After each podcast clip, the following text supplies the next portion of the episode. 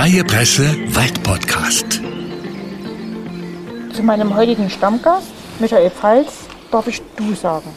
Das haben wir miteinander vor einiger Zeit ausgemacht, als er für die Öffentlichkeitsarbeit im Forstbezirk Eibenstock zuständig war. Das ist er immer noch, aber mittlerweile ist er auch Leiter des Waldschulheims Konradswiese. Diese Funktion hat er übernommen, nachdem seine Vorgängerin überraschend schnell wieder in ihre alte Heimat in Baden-Württemberg zurückkehrte. Michael, in letzter Zeit bist du für Anfragen schwer zu erreichen. Liegt das daran, dass du dich für deine neue Aufgabe fit machen musstest? Was heißt fit machen musste? Ich musste ähm, einerseits mich fit machen, aber auch viel organisatorisches übernehmen hier und erstmal in diese neuen Aufgaben reinschnuppern. Das ist richtig. Welche Ausbildungen sind Voraussetzungen neben deiner forstlichen als Leiter des Waldschulheims? Als Leiter Waldschulheim war erstmal das forstwirtschaftliche Studium Voraussetzung. Dann der sogenannte Anwärterdienst, also dass wir nochmal in der Landesforstverwaltung ein Jahr eine Ausbildung in den verschiedenen Ebenen durchlaufen. Und dann ist es für hier noch notwendig, das Waldpädagogik-Zertifikat abzulegen. Erklär das mal mit der Waldpädagogik. Was muss man sich darunter vorstellen? Ja, also wir sind natürlich, wir haben den fachlichen Hintergrund zur ähm, Führungen und Betreuung von Jugendlichen hier im Wald, aber halt eben das Pädagogische nicht.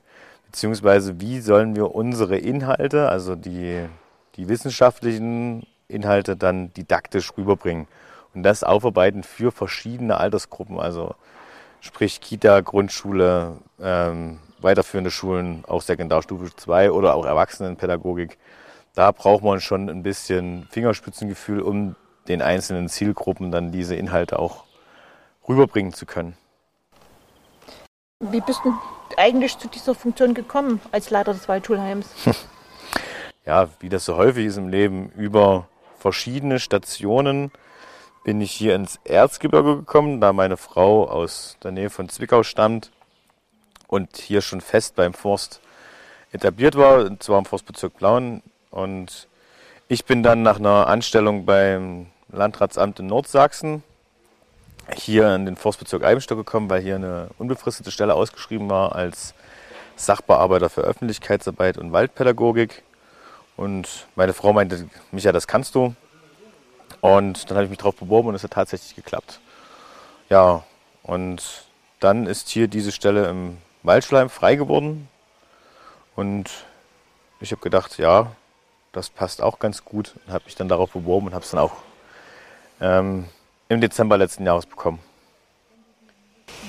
Nun war ja wegen Corona das Waldschulheim lange Zeit auch zu. Wie lange war es zu und hatte das sozusagen in deiner Ausbildung geholfen? Also du warst da, äh, also so habe ich das zumindest ähm, gefühlt, ähm, dass du oft unterwegs warst. Warst du da in anderen Waldschulheimen? Hast du das angeguckt oder, oder brachtest du das jetzt für deine Tätigkeit hier nicht? Ach, das, ja. Also wir waren ja zweimal geschlossen. Also im ersten Lockdown waren wir dicht und dann im, im zweiten, was jetzt sozusagen bis Februar diesen Jahres ging. Zwischenzeitlich war ich sicherlich öfters nicht da, aber das sind verschiedene Weiterbildungen gewesen, auch noch im, im Zusammenhang mit der Öffentlichkeitsarbeit aber auch mit der Waldpädagogik. Ähm, da hat man sich auch mal andere Einrichtungen mit angeguckt, das ist richtig, ja. Gereizt hat mich einfach dann doch äh, die Verwaltung mit zu übernehmen, dass ich selbstständig hier draußen auch für mich bin, selber Entscheidungen treffen muss.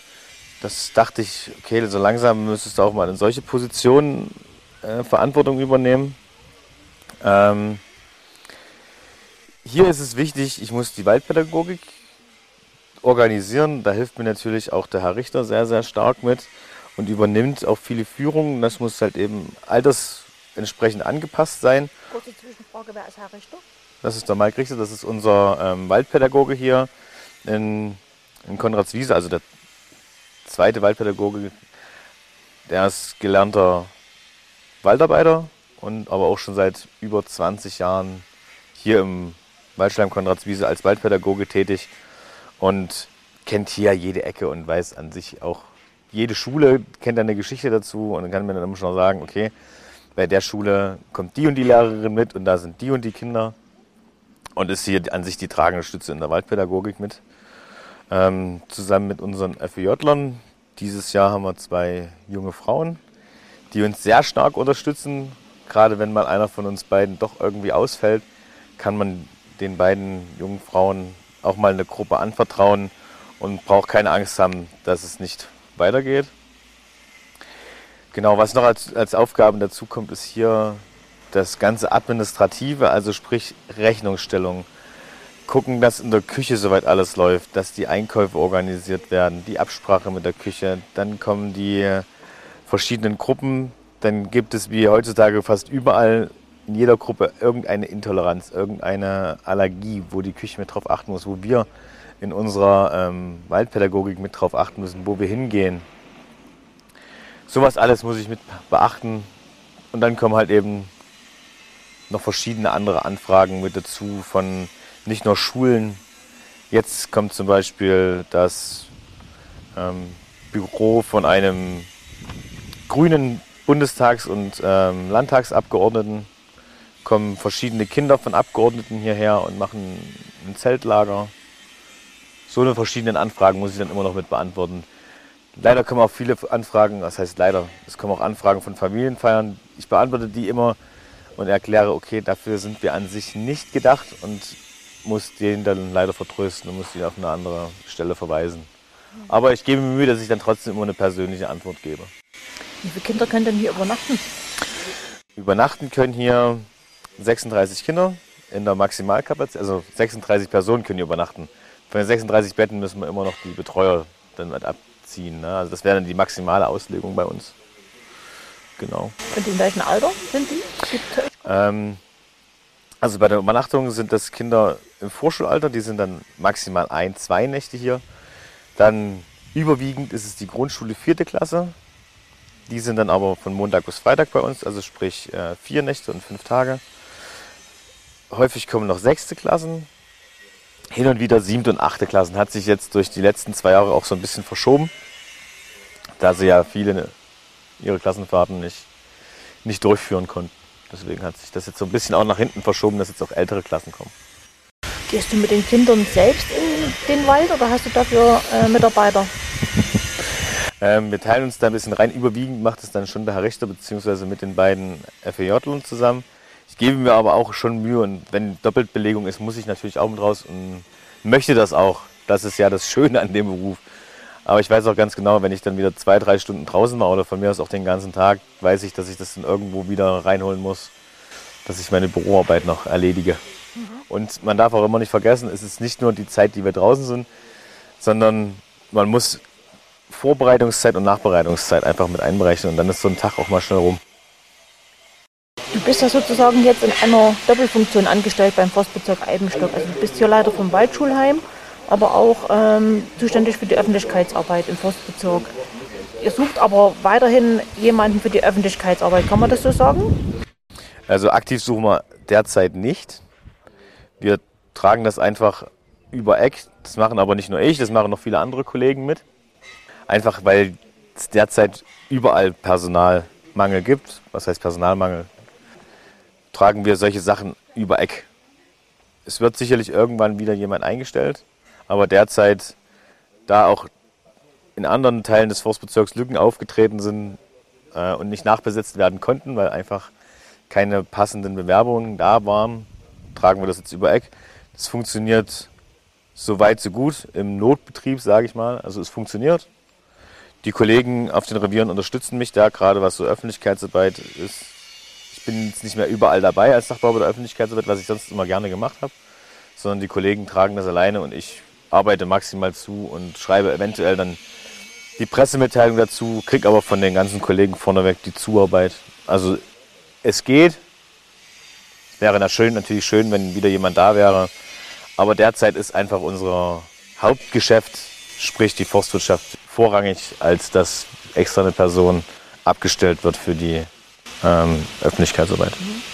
Du bist aber von Beruf schon Förster. Würdest du das so bezeichnen? Und wenn das so ist, wenn du Förster bist, du trägst ja auch die, die Kleidung wie jeder andere hier ähm, von den Revierförstern, ähm, kommt dann das, der Teil von deinem Beruf zu kurz im Moment? Würdest du lieber mehr draußen im Wald, auch vielleicht für dich allein sein? Oder sagst du, nee, das ist okay, so wie es jetzt das sich eingerichtet hat? Ähm, als Förster würde ich mich trotzdem bezeichnen und ich denke, das darf ich auch.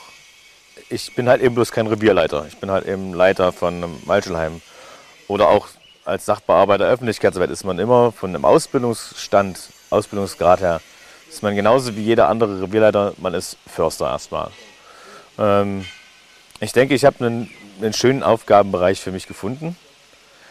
Bin aber gerne auch mal mit draußen in der Praxis und da bin ich dann auch dankbar, dass der Forstbezirk Eibenstock das so mir ermöglicht, wenn ich dann sage, ich, ich würde auch mal wieder gerne das, das, das Kerngeschäft mal mit eingreifen oder mal auch mal was machen oder beziehungsweise sagen, ich kann das ja an sich auch, dann werde ich auch gelassen.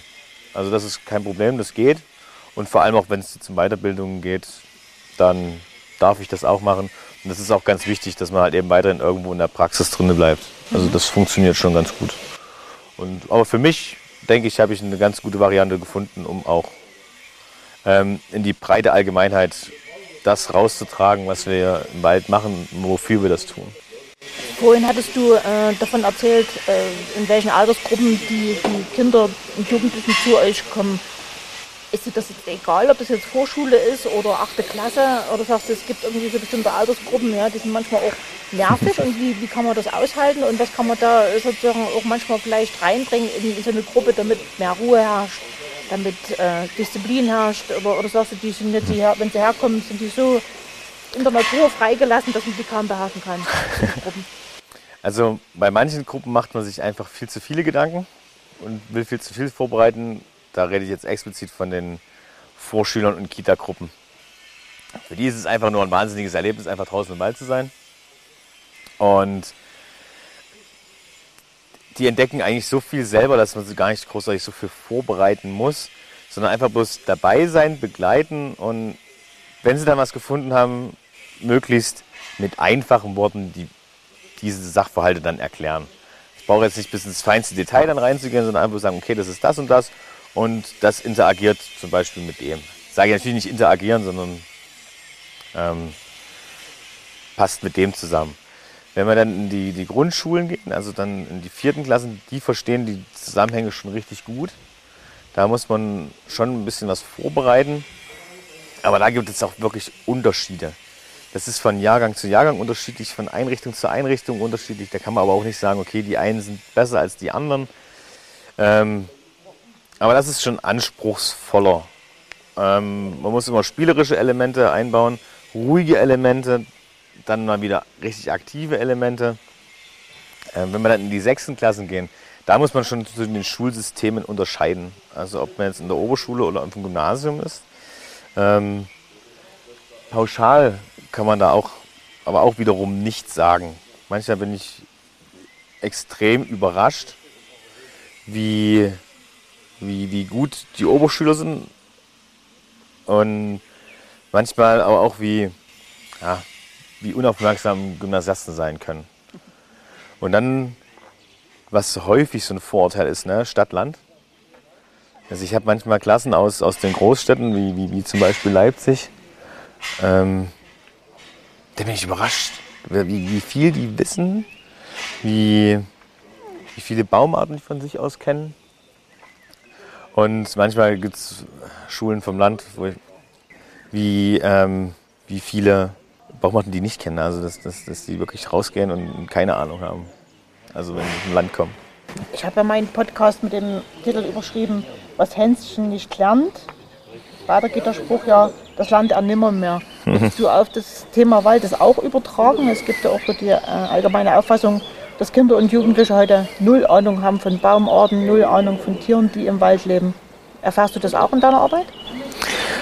Ja, aber ich, ich kann natürlich jetzt schlecht vergleichen mit vorgehenden Generationen, ob die jetzt wirklich so viel mehr gewusst haben als, als die, die jetzigen. Ähm ich bin einfach auch absolut erstaunt, wie viele Erwachsene nicht wissen. Das ist für mich eigentlich das Erschreckendste und was ich eigentlich für selbstverständlich halte. Ähm, brauchen wir bloß auf das Thema Müll eingehen im Wald. Es ist unverständlich. Wir gehen raus in den Wald. verstehe ich, dass man draußen da sein Picken macht, weil es bestimmt die Leberwurstschnitte dort dreimal besser schmeckt, als wenn ich die zu Hause äh, oder in der Stadt irgendwo esse. Ähm, dann kann man doch aber auch das Silberpapier oder das Einwickelpapier wieder mit nach Hause nehmen. Wenn ich es schaffe, die Schnitte mit nach draußen zu nehmen, dann schaffe ich es auch, das zusammengeknüllte Papier mit nach Hause zu nehmen. Und das zieht sich durch alle Sachen, ob das jetzt nun Pfandflaschen sind oder PET-Flaschen, das ist total egal. Wenn ich die volle Flasche mit rausgeschleppt habe, dann kann ich auch die leere wieder mit rausnehmen. Und, und das sind meines Erachtens nicht die Kinder, sondern das sind die Erwachsenen und die sind da in, im Zugzwang und das, was die Kinder von denen sehen, das, das lernen sie und das, das adaptieren sie. Ich kann hier das natürlich dann irgendwie nicht mehr rückgängig machen. Ich kann hier bloß zeigen, was die Folgen vielleicht sind von solchen ähm, ja, Umweltverschmutzungen. Da reicht wirklich die Blechdose oder die Glasflasche, die draußen hingeschmissen ist und kann vielleicht dann bei den Kindern ein bisschen ja, Empathie erzeugen und dass sie dann vielleicht zu Hause dann mal den Eltern irgendwo ins Gewissen reden. Hoffe ich zumindest. Was hätte denn eine PET-Flasche oder eine äh, Bierdose ver verfolgen für, für Tiere oder Pflanzen im Wald? Ja, also jetzt die, die Konservendose wäre ganz einfach durch ihren Scharfrand. Ne? Die Tiere sehen natürlich auch, dass da noch Reste drin sind, wollen da rein, verhängen sich da drinnen, äh, gehen jämmerlich zugrunde, weil sie nicht wieder rauskommen, weil sie sich verhängen. Bei einer PET-Flasche ist es noch viel, viel weitläufiger. Ne? Irgendwann wird die vielleicht sogar mechanisch ähm, zersetzt, aber geht halt einfach dann ins. Die wird zwar mechanisch, verschwindet sie irgendwann, aber geht dann halt eben als Feinplastik oder ähm, kleine Plasteteile in die Weltmeere. Das, das verschiebt sich dann alles nach hinten. Ne? Mhm. Ja, das sind so diese Kreisläufe, die man dann aufzeigen kann. Geht es darum, dann auch wirklich hier im Waldschulheim, wenn die Gruppen da sind? Ja, also, also wir zeigen die ganzen Kreisläufe. Ähm, wenn ich jetzt das Thema Wasser habe, natürlich gehe ich da auf den Waldteich näher ein mit seinen verschiedenen Bestandteilen, aber frage dann auch einfach mal, was denkt ihr denn, wie viel Liter Wasser verbraucht denn ein Mensch am Tag? Also wenn ich frage, wie viel Liter Wasser verbrauchen denn oder verbraucht denn ein Mensch am Tag, jetzt auf Deutschland bezogen, kommt selten die richtige Antwort von ungefähr 125 Liter am Tag, weil es wird nicht dran gedacht, die Wäsche muss gewaschen werden, was, was Wasser verbraucht, aber auch die Herstellung von verschiedensten Lebensmitteln, Kleidungsstücken oder anderen Alltagsgegenständen verbraucht halt einfach auch Wasser. Und dann ist das ja hochgerechnet. Dann gucken Sie sich mal an. Und dann gehen wir raus und gucken uns das mal praktisch an, wie viel 127 Liter sind und wie, was das bedeutet, die erstmal zu transportieren. Und so verknüpfen wir das Ganze.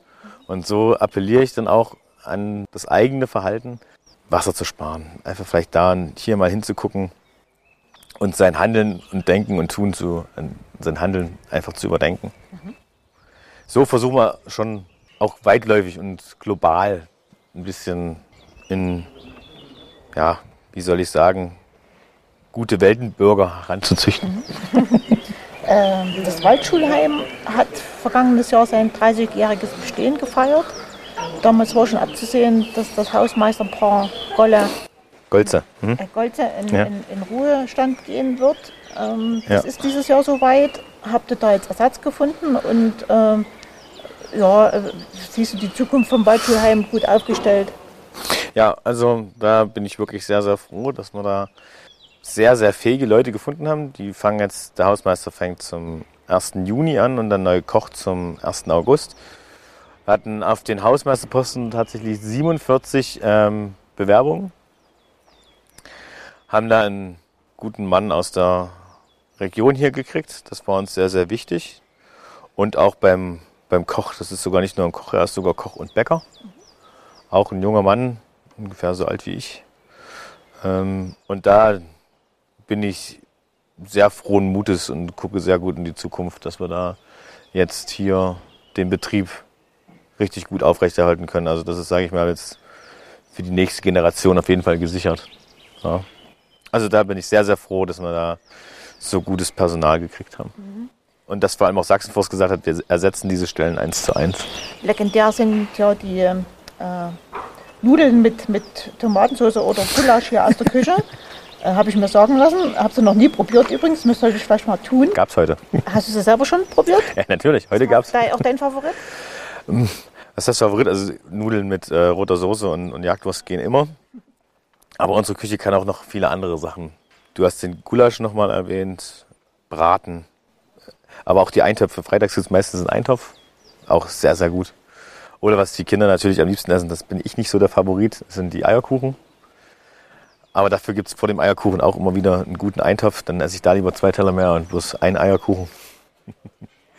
ja, also ich denke, unser neuer Koch, wir haben ja immer noch eine ältere Köchin, also die noch uns mindestens zehn Jahre hoffentlich erhalten bleibt, die ihn da, denke ich, anleiten kann in unseren Traditionsgerichten. Aber ich denke auch ein neuer Koch bringt vielleicht auch mal noch ein paar neue Ideen mit ein, für die wir, denke ich, auch offen sind. Die Küche ist ja ein sehr wichtiger Bestandteil, jetzt gerade für Kinder, ähm, die dann manchmal vielleicht auch Heimweh kriegen, wenn es nicht so gut schmeckt. Ähm, aber es gehört dann noch viel mehr dazu. Ähm, welche Fläche gehört zum Waldschulheim hier? Es ist ja im Revier, ist das Revier Konrad? Genau, es ist, Revier, ja. es ist Revier Konradswiese. Und wie finanziert sich das eigentlich? Also es gibt ja neben dem Waldschulheim in Konradswiese gibt es ja noch weitere in Sachsen. Vielleicht kannst du das mal erklären, wie sich das finanziert. Also die Fläche, Heike, kann ich dir jetzt nicht genau sagen. ähm, äh, genau, es gibt in Sachsen noch zwei weitere Waldschulheime. Einmal Walsmühle und Stannewisch. Eins im Osterzgebirge, eins in der Oberlausitz. Ähm, und noch weitere Tageseinrichtungen. Fast, also in jedem Forstbezirk gibt es mindestens noch eine Tageseinrichtung. Also sprich, wo die Kinder nicht wie bei uns über Nacht bleiben, sondern immer so ein Tagesangebot äh, absolvieren. Und da wird ein naja, Unkostenbeitrag verlangt, wie auch hier bei uns. Ähm, aber ansonsten, gerade was die Personalkosten sind, das trägt der Staatsbetrieb Sachsenforst, somit das Land Sachsen. Ähm, aber das ist gesetzgebunden, da wir einen Bildungsauftrag haben. Ja, also darüber trägt sich das, dafür gibt es einen Topf, darüber werden wir getragen. Aber wie gesagt, wir, unsere Gerichte, wird jedes Gericht wird durchkalkuliert. Und wir sehen schon zu, dass wir zumindest die, die Preise im humanen Bereich halten mhm. und uns zumindest von, von der Küche her tragen können. Aber die äh, Preise steigen ja allgemein. Also das musst du ja dann sozusagen als Waldschulheimleiter auch im Blick haben. Ähm, mhm. Also weißt du jetzt wirklich auch konkret, wie viel, wie viel, was weiß ich jetzt, wie viele Pakete Nudeln ihr braucht im, im Jahr oder so? Oder geht, oder geht das zu weit? Machen das bei, bei euch nur die Küchen? Das, also das weiß ich nicht, mhm. noch nicht. Ähm, aber diese Kalkulation, also ich bräuchte, müsste jetzt hochgehen und dann kann ich dir das für jedes Gericht aufschlüsseln. Also sag mal, um, um, um, um Wäsche und, und, und was weiß ich, ja. äh, Seife oder sowas musst du dich nicht kümmern. Naja, doch. Also ich muss das schon beschaffen, ich muss eine Planung machen, ich muss eine Jahresplanung machen, muss das eingeben, wie viel, wie viel ich ungefähr verbrauchen werde. Das muss ich schon alles machen. Dafür werden aber Gelder zur Verfügung gestellt. Ich kann jetzt hier nicht unendlich einfach ohne, ohne Rücksprache einfach einkaufen. Das verbietet die Verwaltungsvorschrift. Ne? Ich muss schon eine Planung machen und muss auch ab einer gewissen Höhe muss ich Angebote einholen, beziehungsweise muss mit meinem Zentralbüroleiter reden und dann müssen Anschreiben, Ausschreibungen auch gemacht werden. Ne? Also wie zum Beispiel jetzt die Reinigung oder sowas, das übernehmen auch nicht wir, sondern das müssen eine Ausschreibung gemacht werden mit einem Rahmenvertrag und allem drum und dran. Ähm, Kleinigkeiten kann ich natürlich, um den Betrieb am Laufen zu halten, auch schnell kaufen. Das geht. Aber ab einer bestimmten Summe muss ich dann Angebote einholen, muss das mit dem Zentralbüro absprechen und dann muss ich meine Freigabe auch abwarten. Also ich kann hier nicht einfach so lange hin einkaufen, das geht auch nicht. Und wenn jetzt hier im Revier Konradswiese ähm, Arbeiten stattfinden, hast du da auch ein Mitspracherecht? Also dass du dann vielleicht auch irgendwo sagst, also lasst mal bitte jetzt die Bäume stehen, die brauche ich, um was weiß ich jetzt äh, nächste Woche oder was weiß ich in den nächsten Jahren mit den Kindern dorthin zu gehen und was zu erklären? Oder? Genau, also wir haben ja den Lehrpfad, der rundherum geht, der geht ja dann direkt durchs Revier Konradswiese. Anschließend äh, an uns ist ja auch gleich das Naturschutzgebiet und wir sprechen, natürlich spreche ich mit den Revierleitern ähm, und sage, okay, hier, ähm, das liegt in unserem Lehrpfad, das brauche ich mal, um, um diese Prozesse und alles zu erklären. Da arbeiten wir aber Hand in Hand. Also ich habe kein wirkliches Mitspracherecht, so will ich es vielleicht nicht sagen, aber ähm, auch die, der Revierleiter von hier weiß ja, dass wir hier sind. Und dann sprechen wir schon übereinander und miteinander, was äh, zu tun ist. Gerade was sind auch Verkehrssicherungsmaßnahmen sind, da habe ich natürlich dann schon Mitspracherecht. Also das, das machen wir dann schon auch zusammen. Dann werden die Maßnahmen auch ergriffen. Das machen wir schon dann. Hast du jetzt als äh, quasi nicht mal ganz neuer Leiter von dem Waldschulheim in Konradswiese schon eigene Pläne, wie das weitergehen soll? Oder sagst du, es ist alles so, wie es jetzt ist, ist in Ordnung und kann so bleiben? Es wird Änderungen, es hat schon Änderungen gegeben. Also gerade in der, in der Planung der Wochenbelegung haben wir ein bisschen was optimiert, um auch für das Personal ein bisschen attraktiver zu sein. Ne? Also dass wir nicht so von den Ferien abhängig sind, sondern dass die äh, Mitarbeiter auch mal zwischen den Ferien auch mal eine Woche Urlaub nehmen können und wir nicht gleich in einen absoluten Personalmangel kommen. Da habe ich mir was einfallen lassen. Und auch inhaltlich denke ich, wir haben ein bisschen was umstellen, aber das ist nicht nur, liegt nicht nur in meiner Hand, sondern auch generell der Staatsbetrieb Sachsenforst ist da in der Waldpädagogik, wird da ein bisschen anpassen, ähm, weil es da neue Erkenntnisse gibt wie überall. Ja, also das waldpädagogische Konzept mit den Waldschulheimen läuft ja jetzt seit 30 Jahren. Es hat sich immer wieder was geändert ne? und ich denke, wir werden da auch jetzt, ich will jetzt nicht eher als neuer Besen, ne? neue Besen Kerngut, das nicht. Wir werden, die Grundzüge lassen wir schon, aber wir werden ein bisschen moderner hier und da werden wir schon werden. Es gibt Pläne, die einfach noch von früher, weil es technisch einfach gar nicht möglich war, sind die Pläne zum Beispiel immer noch mit kopierten Handzeichnungen, wo ich mir sage, okay, da sind wir raus oder handgezeichnete Karten. Ähm, sind für den Überblick ganz gut, aber für manche Sachen werde ich das, denke ich, digitalisieren. Aber ich hoffe doch nicht, dass du dann mit den Kindern mit dem Laptop in den Wald ziehst. Nö, das nicht, aber das haben wir, das ist schon vor längerer Zeit, wo zum Beispiel äh, diese GPS-Sachen aufkamen, also Navigationssysteme und auch GPS-Handgeräte. Ähm, sowas haben wir schon vor zehn Jahren angefangen, dass wir so GPS-Touren machen. Also nicht mehr die klassische Schnitzeljagd, sondern dass wir das mit einem GPS-Gerät machen. Aber grundlegend bleiben die Aufgaben ja auch in der Forstwirtschaft, bleiben ja schon gleich. Und das werden wir, denke ich, den Schülern immer weiterhin so vermitteln. Ne, wir haben ja schon über das Wasser gesprochen. Das hängt ja ganz stark auch äh, mit im Klimawandel mit dabei. Das sprechen wir natürlich mit an und was wir da dagegen tun können. Ich kann mich daran erinnern, dass äh, ich schon mal hier war. Da waren die sogenannten Waldjugendspiele. Ja. Die in diesem Jahr wieder geben. Die wird es auch wieder geben, aber nicht mehr als Zielgruppe für die sechsten Klassen, so wie wir das sonst immer hatten, sondern wir haben jetzt lieber vier Termine gemacht für vierte Klassen. Das System ist für uns besser mit den Gegebenheiten, die wir hier haben und auch nicht ganz so personalintensiv. Und das ist aktuell wie überall so ein bisschen das Problem. Und auch die Lehrlingsausbildung, die bis jetzt noch immer hier in Konradswiese war, geht in den nächsten zwei Jahren definitiv nach Bad Reipoldsgrün. Das ist kein Geheimnis.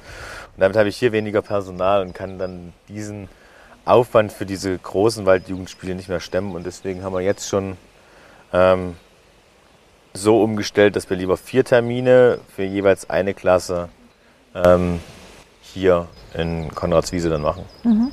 Ich war vorhin gerade in der Werkstatt bei den Lehrlingen. Die machen ja auch sehr viel äh, an Ausstattung hier für das Revier Konradswiese, für mhm. das Waldschulheim. Ähm, bedauerst du das, wenn die weggehen? Ja, auf jeden Fall. Es geht ein bisschen äh, Leben dann doch hier weg und gerade halt einfach, was, wie du schon sagst, ähm, Arbeitskraft, die uns dann immer sehr oft mit unterstützt hat, gerade Hand in Hand hier mit den Meistern.